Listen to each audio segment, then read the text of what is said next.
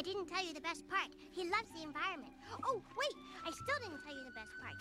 He's got an Irish brogue. No, no, no, wait, wait. I still didn't tell you the best part. He's not imaginary. Oh, honey, that's great. But the very best thing is that he listens to you. Because nothing means more than for a man to. How did the pig tracks get on the ceiling? Spider Pig, Spider Pig, does whatever a Spider Pig does. Can he swing from a web? No, we can't. He's a pig. Look out, he is a Spider Pig. Thank you, Sarah. Spider Pig by Homer Simpson. We're not talking about spider pigs, but it's the closest we could find because I don't know if there's ever been in the history of cartoons a super pig. I don't think so. Has there, Sarah? You, you're you're a comic nerd, right? Yes. I Has there ever been a super pig? Um, There's in, been a super the monkey. Spider Verse, there was a Spider Pig Oh, in in the actual Spider-Man? in the into the Spider Verse. Yes, But which not a was the super- cartoon one. Yeah, I never saw that one. I don't like yeah. that well, one. he was a yeah, he was a pig, Spider Man. but not an actual super pig. Like there was a super monkey and there was a super dog. yes, well, he was a super pig. There was a super pig. Yes, the Spider Pig. No, Spider Pig wasn't a super pig. He was a spider pig. The- You can't be a spider pig and a super pig. You're a spider pig or a super pig. He was a superhero pig. Right. Okay, but he wasn't called super pig. No, he was like Spider Ham or something. Right. Okay. Um, well, we're, the reason we're talking about super pigs is because we've got him in Alberta now. At least that's what they're being called by our next guest. We've we've talked about this before, right? Wild boars spreading across Alberta, causing all kinds of concern and worry. Well, the next thing that we had talked about and we had worried about has apparently started to happen in the northeastern Alberta town of Lamont, from Sarah's stomping grounds out Two Hills way. People who live in that community have been told they need to be on the lookout for, for wild boars, super pigs, uh, because they've moved into town and there's actual warnings going out to the people saying, hey, if you run into a, a, a boar, this is the way to behave because they're dangerous. I mean, they're not only destructive, they're dangerous. So we're going to chat now with Ryan Brook, who's an associate professor of agriculture at the University of Saskatchewan and director of the Canada Wild Pig Research Project. Ryan, thank you so much for joining us again. Appreciate your time. Hey, thanks for having me. So this development in Lamont in northeastern Alberta, does it surprise you? Probably not, right? You expected this? Well, unfortunately, I have a long history over the last almost 13 years of uh, raving, uh, waving a red flag Yeah. and saying these are huge concerns, getting ignored, and then uh, becoming exactly what I predicted. So, no, unfortunately, we're not surprised. This is exactly what pigs do globally. These these things are a global menace in all continents except uh, Antarctica.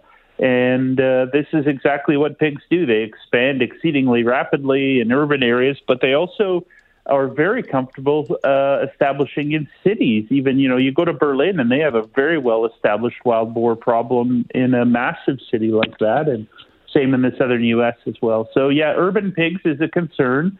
And of course, one of the challenges is that they start to have different impacts. You know, we worry about crop damage out in ur- Yeah. rural areas. Well, in cities, they're getting into gardens, they're getting into rose bushes, they're getting into all sorts of. Uh, one of the problems that we see a lot actually is they get into cemeteries and do terrible damage, tearing up the ground, and just uh, terrible, simply awful.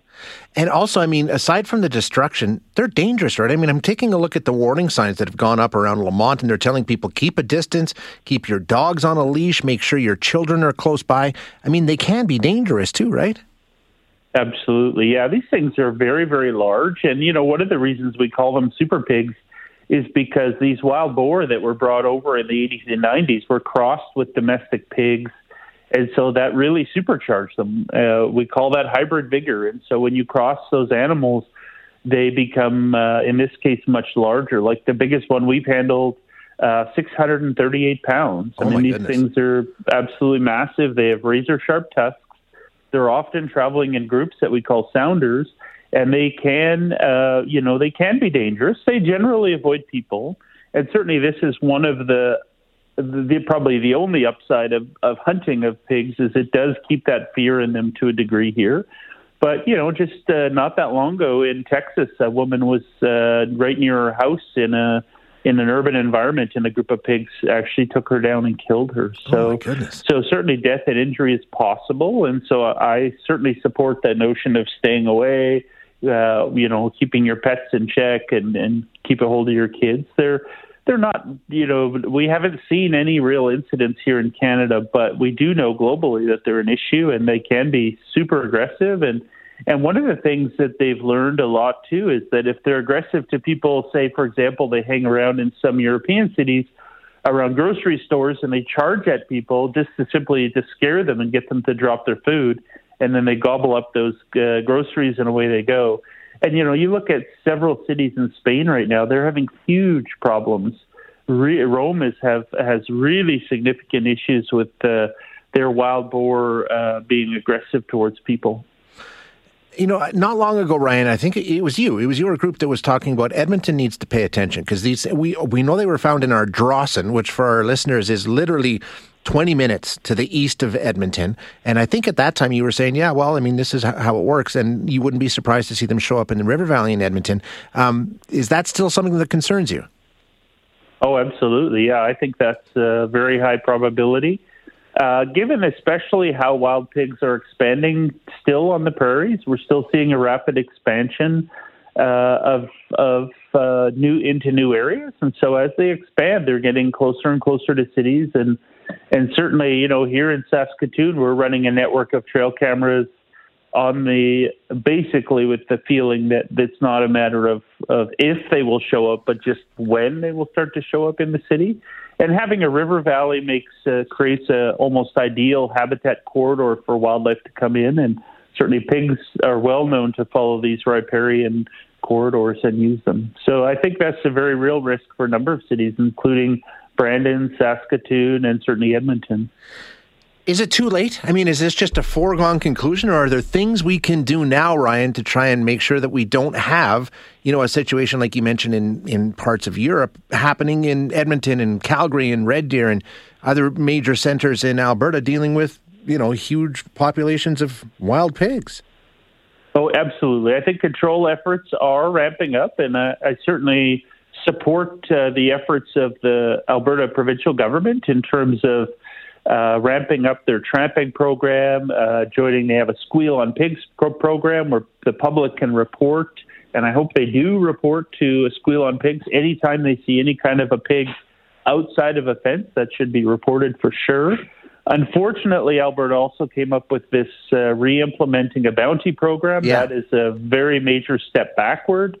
Um, and that increases my concern that pigs are going to be spread around the landscape. This is the reason why there is no scientific basis for, and certainly I would never support, uh, you know, a bounty type program for hunters. Okay, explain that to me because I've heard that before, Ryan. It's, you're right. It's seventy five dollars per set of wild boar ears that a hunter turns in. Why, why don't you reckon? Why, why is that a problem? Well, at first count, you would look and say, well, they're removing animals. That's great. And that is true. And as I earlier mentioned, you know, I think the one positive uh, from sport hunting is it does maintain what we call landscape of fear. As animals are hunted, they become less likely to come near people and wander into yards and that sort of thing. But overall, in terms of, of uh, population control, we know that sport hunting is – in fact, is if you want lots of pigs, then introduce and support sport hunting because uh, you see, say you see a group of 10 hunters shoot at it, they'll probably kill two to three, very likely. But the chance of them getting all of them is very close to zero. And, and those that are left over, they become scared and they run into new areas. So they spread them around the landscape. And that group of 10, so they killed three, but then they split the remainder up into two or smaller groups that run in different directions, and so that it, that does a very effective job of spreading around Okay. the landscape. They also become more nocturnal and very very elusive, and so we've had open season across the Canadian prairies for you know a couple of decades now, and unfortunately. In, in fact, in act opposite to that, we've seen this exponential increase. So there's no evidence that sport hunting works, and lots of evidence that sport hunting makes it worse. So certainly, probably the worst thing you could do to facilitate this getting worse is uh, is a bounty program. Interesting. What about the trapping program? where if you can eliminate an entire sounder, as you call it, or a herd of pigs, whatever, uh, th- that that way is also another route that you can go. Does that work better? That seems like at least you wouldn't get the dispersion then that you're talking about.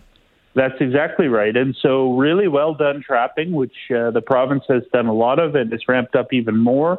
That is a bright light for sure in the program and is uh, incredibly effective. And so, yeah, you find 10 and you don't slam that trap down until you've counted 10 walking in and you take out the entire group. And that can be highly effective and is certainly part of a, a strategy to, uh, you know, to eliminate and ideally over the long term eradicate wild pigs.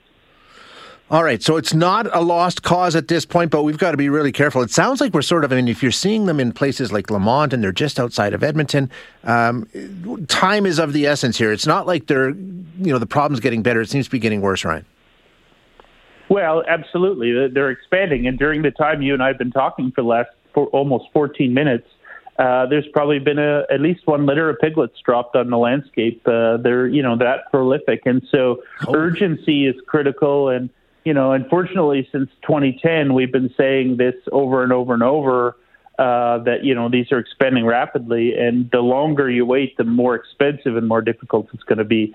You know, wild pig occurrences occupy over 1 million square kilometers in Canada right now. So while, you know, a lot of folks are talking about eradication, uh, that's going to require a major, major effort here. And certainly one of the challenges in Alberta is that there is an absolutely exploding population in Saskatchewan right next door as well. So it's not just what Alberta does, but what Alberta's neighbor does as well. Yeah, because they don't they don't care about borders either. Boy, scary stuff. Ryan, thanks so much for your time. I appreciate you joining us. Good to talk to you. Take care. You bet. That is Ryan Brook. Ryan is an associate professor of agriculture at the University of Saskatchewan and director of the Canada Wild Pig Research Project.